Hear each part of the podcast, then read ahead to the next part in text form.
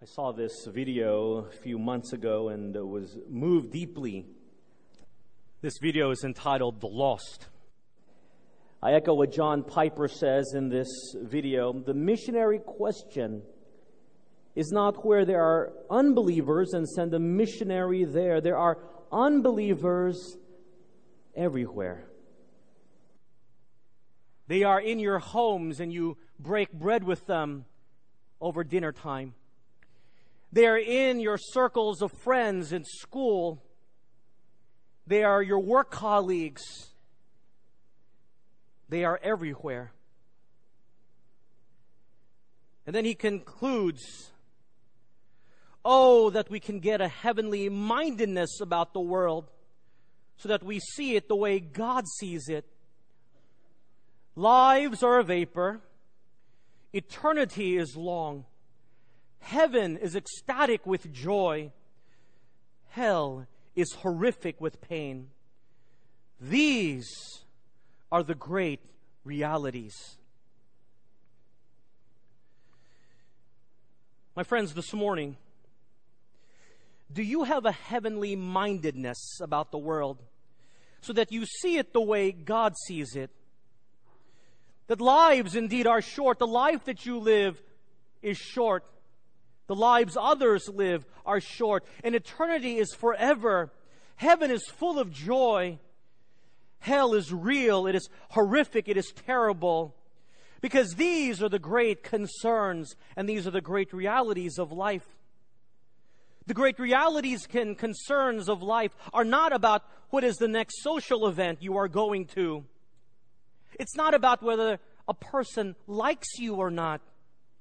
It's not about how many likes you get on your Facebook posts. It's not about how good the food was you just ate. It's not how many hours of sleep you got last night or where your next vacation destination will be. The great realities of life are about life and death, heaven and hell, and how you will live your life. You see, a reminder of the great realities of this life with a heavenly mindset should spur us to be what we are called to be, which are to be witnesses to the world. It is a responsibility you and I carry. And it is this responsibility, this great responsibility, as witnesses to the world, that we will take a look at this morning as we continue our series entitled Own Up, a call for personal responsibility. If you have your Bibles this morning, I'd like you to turn with me to the book of 1 Peter, chapter 2, as we exposit verses 11 and 12. 1 Peter chapter 2 verses 11 to 12 as we continue our study in the book of 1 Peter. As you turn to these two verses and as we study them this morning, I'd like all of us to remember two things, to keep two things in mind. First of all, the lost. The lost is what we were once. And by the grace of God, we were found. It is the lost in this world that we are to find. Jesus Christ came to this world to seek and save the lost. The second thing I'd like you to keep in mind as we study these two verses the Great Commission of Matthew 28 is one of our rally cries to reach the lost. And the lost are not just in some far flung country we've never heard of. And they are there, and perhaps one day, someday, God would raise up our generation in this church to go to those countries. But the lost are also right in our very homes. We eat with them every day. We share bread with them. They are in our communities. They are in our social context. They are our colleagues. They are our students and they are our friends. They are the lost. And it is them we will be talking about also as we look at these two verses. Keep those two truths in mind as we examine what Peter writes in 1 Peter chapter 2 verse 11 and 12. Look with me in the Bible as I read these two verses. Beloved, I beg you, as sojourners and pilgrims, abstain from fleshly lusts which war against the soul, having your conduct honorable among the Gentiles, that when they speak against you as evildoers, they may, by your good works which they observe, glorify God in the day of visitation. Peter begins in verse 11 by admonishing the readers of his time and ours in the kindness, in the kindest of ways, he calls us beloved. And then he begs us. I beg you, Peter pleads with those who are reading this letter. Abstain from your desires of worldly things. He's pleading to those he loves very much. He is begging us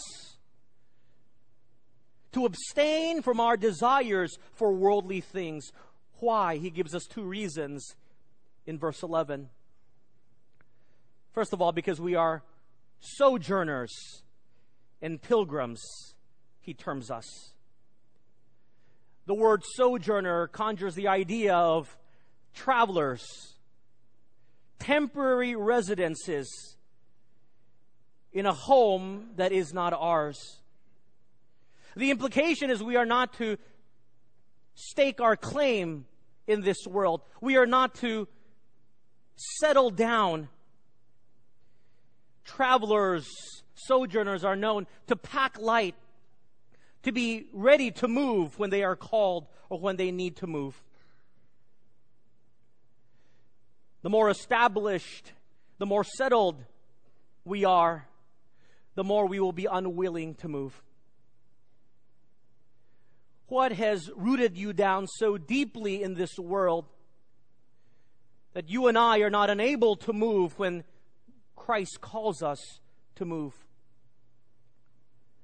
For some of us, it is the baggage of reputation that we carry we have built up our reputation, and the baggage of reputation is so heavy that we are not willing to move for Jesus Christ when He calls us to move because we risk losing the reputation we have built up. For others, it is the baggage of money. We've worked so hard to accumulate so much that we cannot move. We cannot stand up for Christ lest we lose the baggage of the money that so weighs us down For some of us, it is the baggage of family. We are so unwilling to move when Christ calls because we have rooted ourselves and find our identity in our families. And yet the Bible calls us sojourners. He calls us wanderers and travelers. And in that we are to abstain from the desires of worldly things. If there are certain things that God calls you to do, what are the things in this world that you are unwilling to give up because you are so tied to it?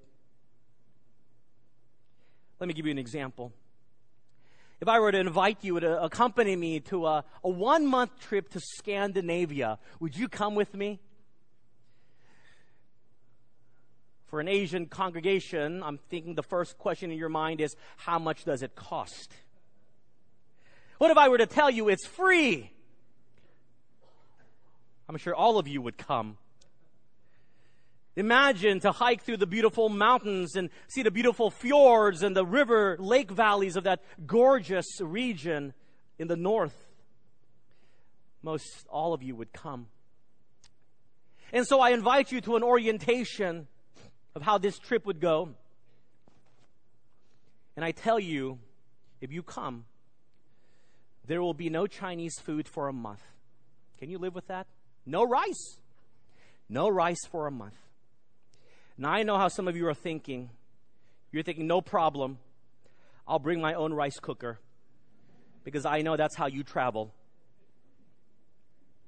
So you'd still come. with your rice cookers? What if I told you no cars, no coaches, no buses? You would have to walk miles every day. We would be hiking through the mountains.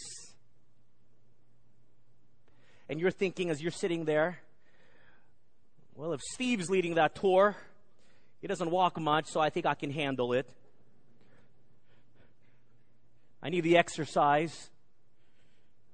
I can rough it for four weeks. What if I told you you wouldn't be staying at any hotels, but perhaps in a log cabin, perhaps outdoors, sleeping on the floor? That may deter some, but probably won't deter many as you're in for an adventure.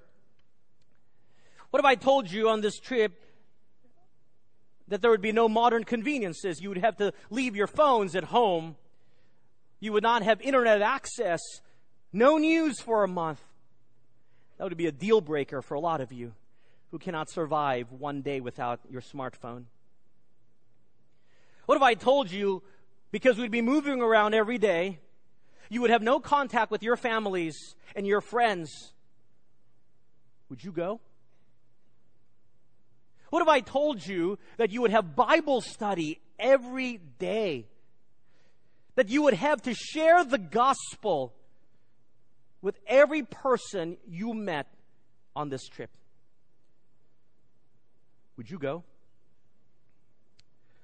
With all of these requirements and many more, I don't think many, if not any, would be going. I may not go myself. And if you will not go on this fictional trip because you don't think you can live without any of these things, then you begin to identify what it is you are most attached to in this world. And then you cannot be what Peter calls you to be a sojourner, a wanderer, a traveler. This biblical concept also has a secondary idea, and that's rooted in the word pilgrim. The word pilgrim is the idea of being a stranger meaning never fitting quite in. Have you ever gone to a party underdressed? Or going somewhere for the first time and not understanding the language and the culture and the awkwardness of that feeling? Feeling in the modern vernacular, what our young people would say, OP, meaning out of place. That feeling of awkwardness, of feeling out of place. That is the very same feeling you are to have in the world in which you and I live, never fitting right in. And yet, many of us are very comfortable in this world. We are too comfortable in the ways of this world.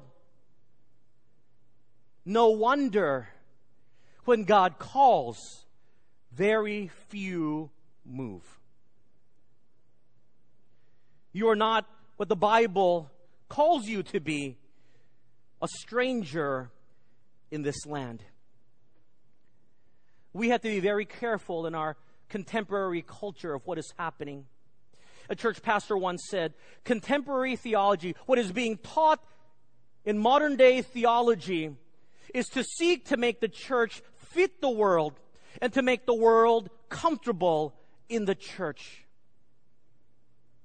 That should be a warning to us. The church, the body of Christ, is a called out group. We are to be in the world, but not of the world. We would never fit into the world system. It is a clash of worldviews.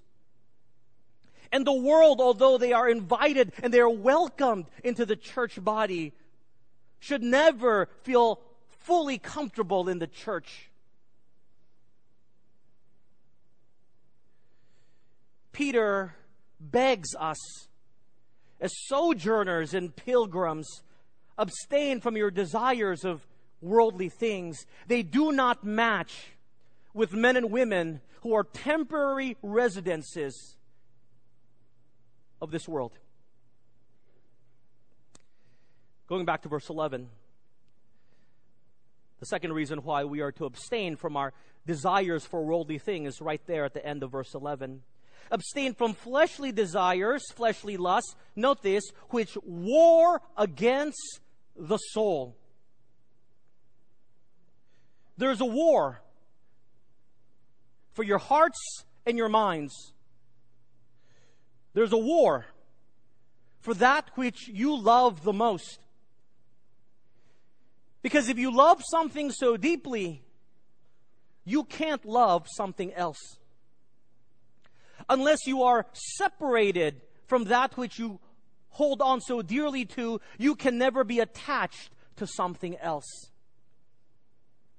That's the whole idea in Genesis of leaving and cleaving as it relates to married couples. The Bible admonishes those who are getting married to emotionally leave the ties you have with your families so that you can love your spouse as you should. But many people never sever the ties, the emotional ties they have with their own families in a healthy way, so that they are never able to love their spouse as they should. Unless you are detached from something, you cannot be attached to something else. In the same way, unless you leave the ties you have with the world, you will never love the Lord as you should. And that's why there are so many lukewarm Christians today. They are never willing to let go of their love for the world so that they can cling and love the Christ they should love as he should. And I've used this illustration before. Unless you let go of your gripped hands, that which you cling so strongly to, then you cannot grip something else. And we try that all the time with our clenched fists, gripping so tightly. We try to add Christ, but He simply rolls off our hands. It is until we let go of the world that we can grip strongly on the Christ. And this is the war that Peter is talking about here in verse 11. The war over what we love. I once heard it said that worldliness is the greatest enemy to world missions. Worldliness is the greatest enemy to world missions. We are all missionaries for Jesus Christ. But unfortunately, our love for the world, worldliness, has prevented many of us to do the work that God has called us to do. You see, the world cannot see that you love the Lord with all of your heart, soul, and mind, because in many ways, the life we live is no different from the way they live it. Now, I'm not saying you can't like certain things. You can have hobbies. You can like certain foods. You can have favorite vacation places. But the world has to see that those things are not idols in your life. The world has to see that you do not prioritize your work, your hobbies, your families, even that over your love for Jesus Christ. Listen carefully. The world has to see that the living God and the worship of the living God is the most important thing in your life before you can be an effective witness to the world. Did you get that? The world has to see that the living God and your worship of the living God is the most important thing in your life. It takes priority in your life over everything before you can be an effective witness to the world.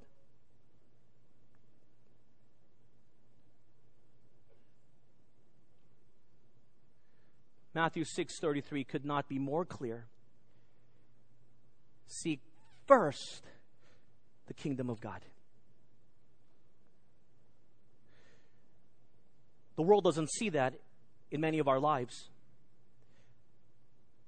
Christ is of importance, but he's somewhere in the top 10 list. In reality, he's probably number six or seven because there's a lot of things that take the priority in our lives over God and the worship of God. We have a responsibility, a great one, to be witnesses to this world.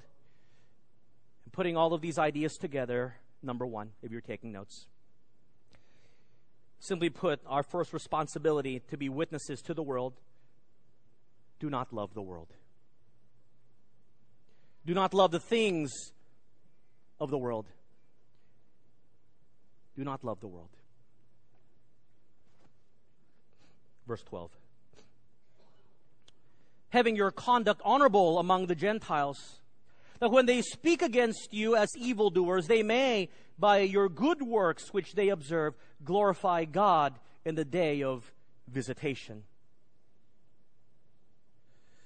Verse 12, Peter admonishes us to do what is right, having your conduct honorable.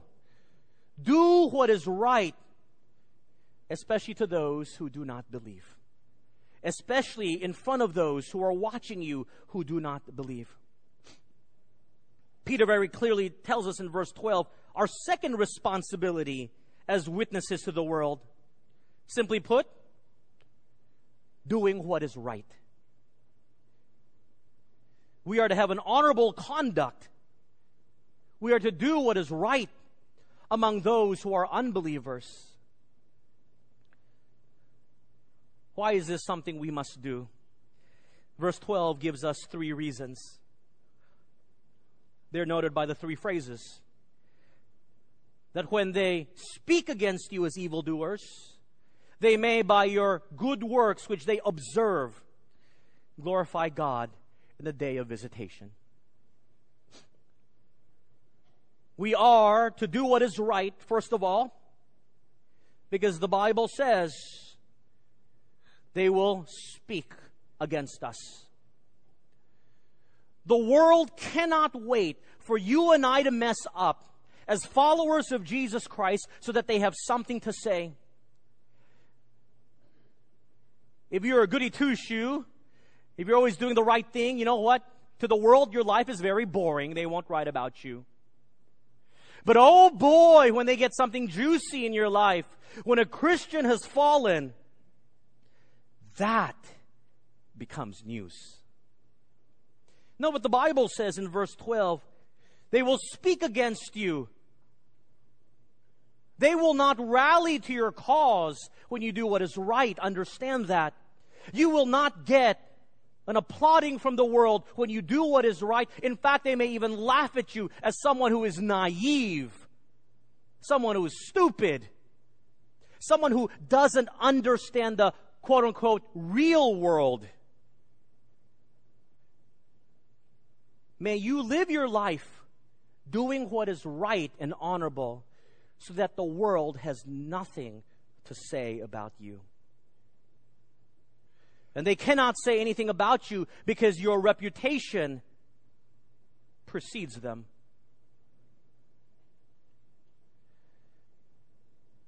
A lot of Christians are living a life that hopes their community will never find out that they are a Christian. They think that it is their task in life to be a ninja for Jesus Christ. There, but never known to be one. So we got a lot of ninjas out there praying and hoping the world will never find out that they are a follower of Jesus Christ. If that is your attitude, you need to change it.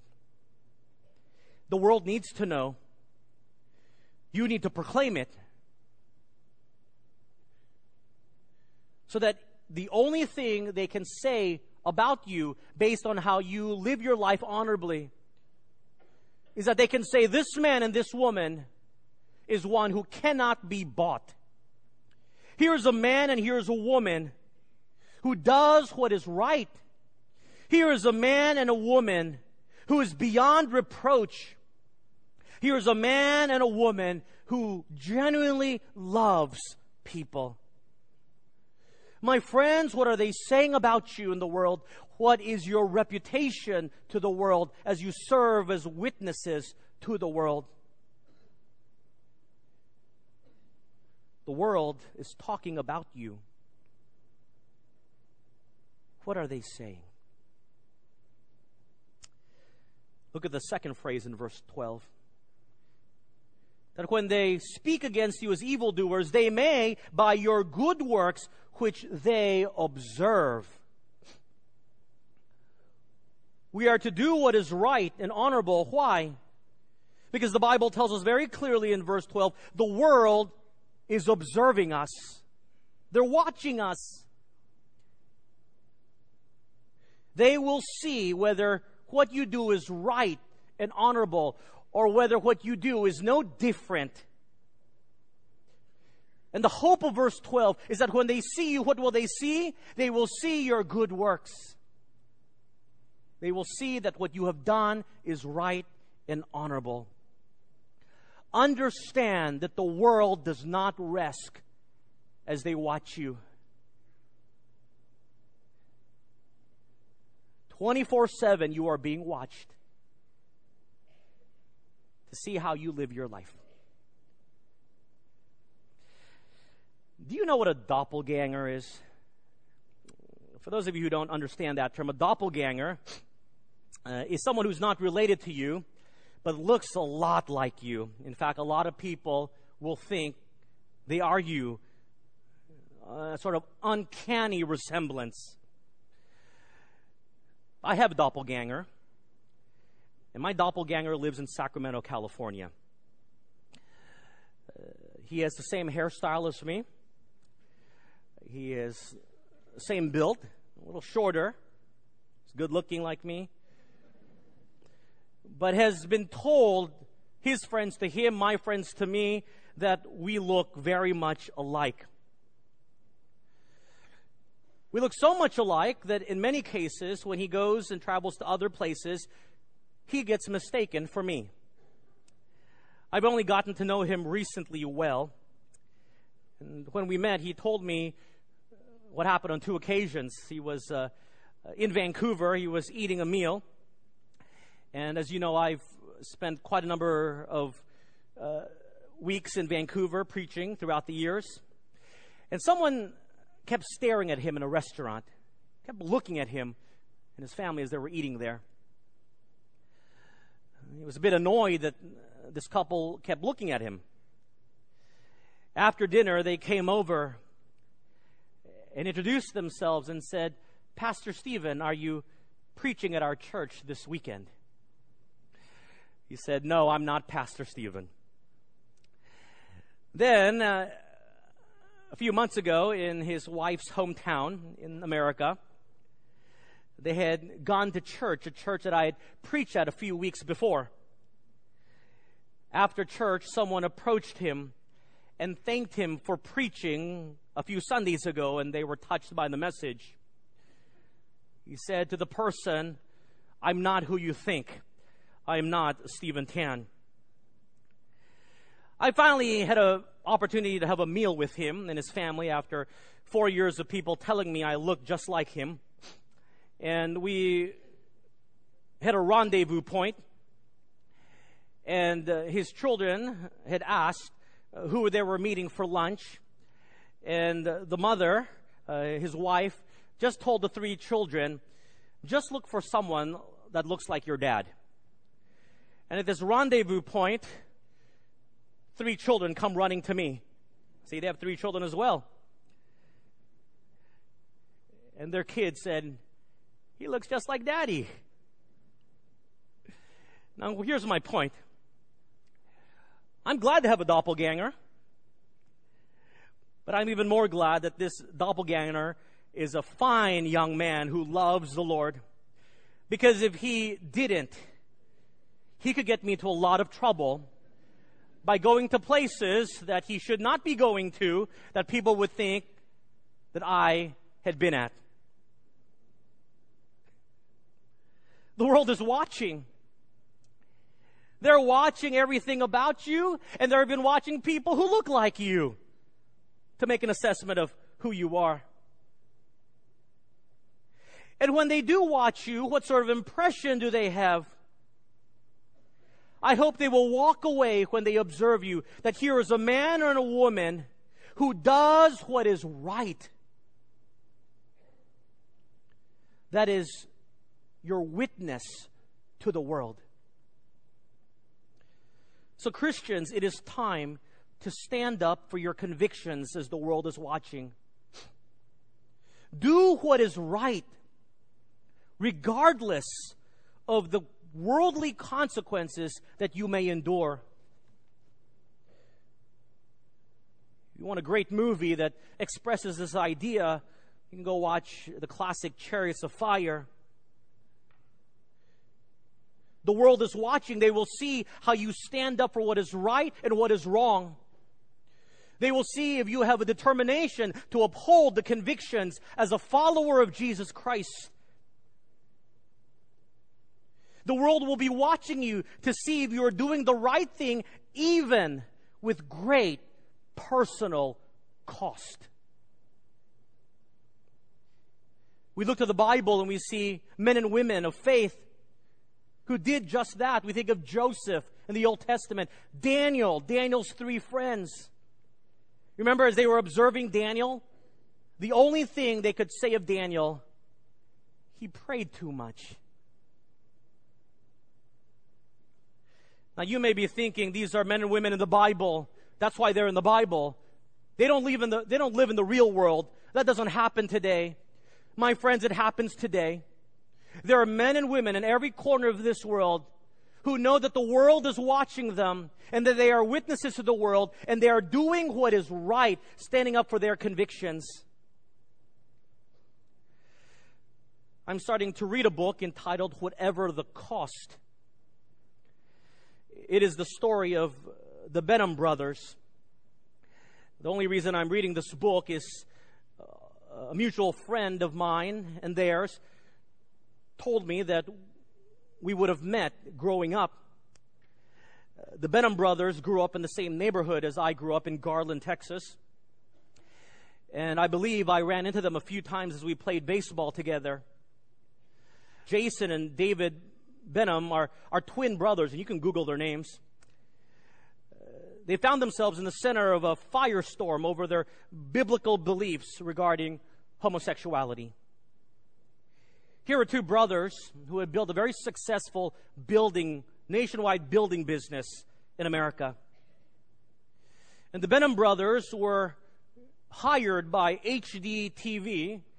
If you wonder what HGTV is, that's on Sky 88 or 246.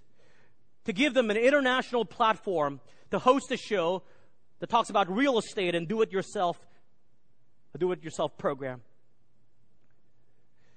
And these are two fine looking young men, blonde hair, blue eyed, photogenic, perfect for TV. But when comments they made about their beliefs were misinterpreted, they were promptly fired over their biblical convictions. And their show was canceled. The world is watching. The world is watching. If you're willing to do what is right, even at great personal cost, can you imagine the climax of their professional life making it onto the international stage, having their television show syndicated throughout the world? And I love how they titled this book, the subtitle. The book is entitled Whatever the Cost Facing Your Fears dying to your dreams, and living powerfully. The fear of losing out what you so desire, dying to your dreams. And that's the part I'm in right now in the book, where they die to their dreams. But if you look at their lives today, Jason and David Benham never wavered in their conviction. They are living powerfully for Jesus Christ, maybe just not on the international stage, but in their circles of influence, which has expanded greatly. The world is watching. What do they see in your life? The last phrase in verse 12. That when they speak against you as evildoers, they may, by your good works which they observe, note this, glorify God in the day of visitation. We are called to do what is right as witnesses to the world so that God will be glorified. And that is why we would want to live an honorable life. So that our Heavenly Father would be praised among the nations. And it is your purpose and my purpose in the life that we have to glorify God.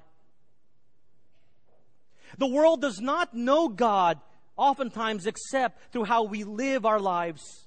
And how we live it honorably glorifies His name. We glorify God by how we love Him deeply and how we love Him passionately. Two words that will be said many a times today on this Valentine's Day.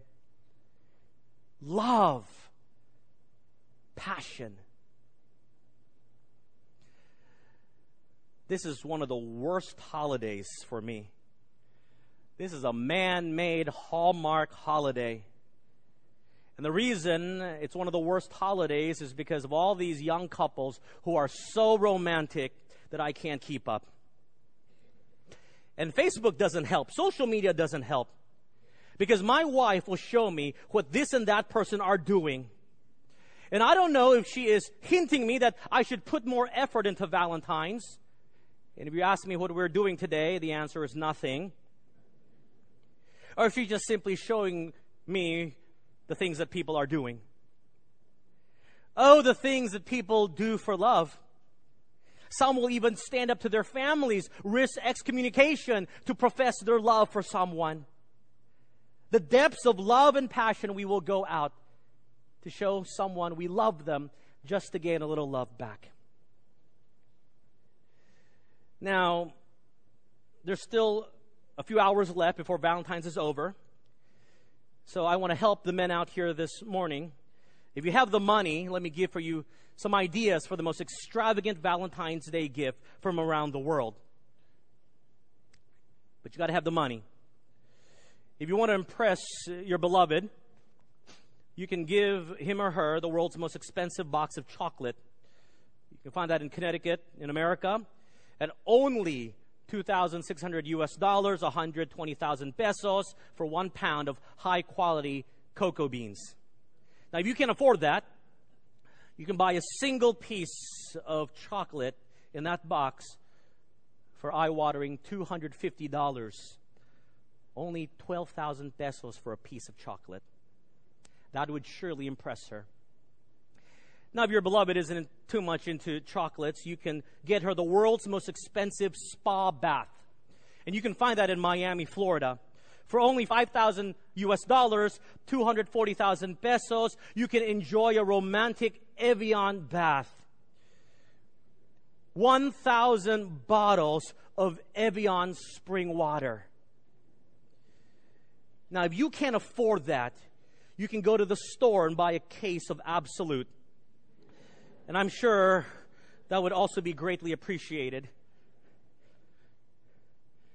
Now, if spa baths are not your beloved's thing, you can take the nine hour flight to Dubai. And there you will find the world's most expensive bottle of wine at 195,000 US dollars, 9.36 million pesos. It's cost so much because there are only six bottles of this made left. And you don't have to travel far when you get to Dubai because three of these six bottles are available at the wine shop at the Dubai International Airport. And while you're in Dubai, if you would like, you can also find the world's most expensive cupcake at $1,010 or almost 50,000 pesos for a cupcake. Containing premium organic flour and butter from England, along with Italian Porcelana chocolate, high quality Ugandan vanilla beans, and edible gold sheets. Sounds like a good deal for 50,000 pesos for a cupcake. Now, food isn't your beloved's thing. You can try the world's most expensive manicure. You have to go to the UK for that at $51,100 or 2.5 million pesos. They will not simply paint your nails with nail paint or nail polish. They will actually put 10 carats diamond. 2.5 million pesos for manicure. I will never complain when my wife gets her nails done at 300 pesos. Or you can go to Sri Lanka and get the world's most expensive flower, the kadupul flower. It's one of the rarest flowers in the world. It only blossoms at night and only lasts a few hours. That's why they can't transport it. Uh, there is no price tag to this kadupul flower because it's never been sold. So it's literally priceless. And if you really want to impress the one you love, you can go to Sri Lanka and give them a kadupul flower. And the list goes on. People will actually get these things to prove their love for someone with the hopes that they will love them back in return. Oh, we can only have the same love and passion to shower upon the one who has already shown us his unconditional love. Imagine what we can do for Jesus Christ in this world. To have the same love and passion to the one who has already shown us unconditional love on the cross. Imagine what can be done for him. Some would actually finally be willing to move to another country to reach the lost some would finally be able to stand up to their families and proclaim to them that they are a follower of Jesus Christ.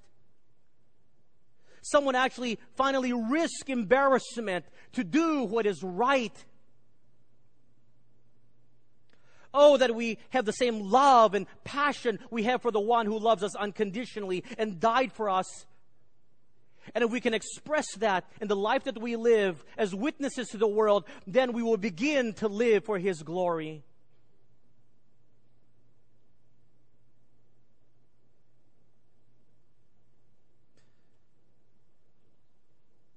But somehow, love and passion for many are simply empty words that come out of a mouth that does a lot of talking without any action.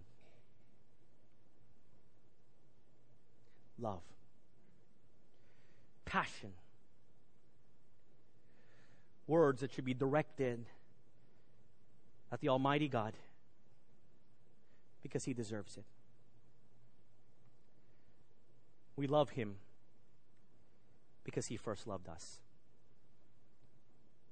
The simple, profound truths of scriptures tell us how we can live for his glory. Our responsibility of being a witness to the world is nothing you and I haven't heard before. It's simply not to love the world and to do what is right. That is how we are witnesses to the world that is lost. The world is utterly lost. Are you not willing to sacrifice a little of your reputation and your money and your resources and an embarrassment so that the millions who are on their way to hell can see the truth of Jesus Christ in the way you and I live our lives? Because the task of reaching the lost has been given to us as witnesses to the world. Lives are like vapor, they are short. Eternity is forever. Heaven is full of joy. Hell is real and horrific and terrible. These are the great realities of life. Therefore, live as a witness for Jesus Christ. Let's pray.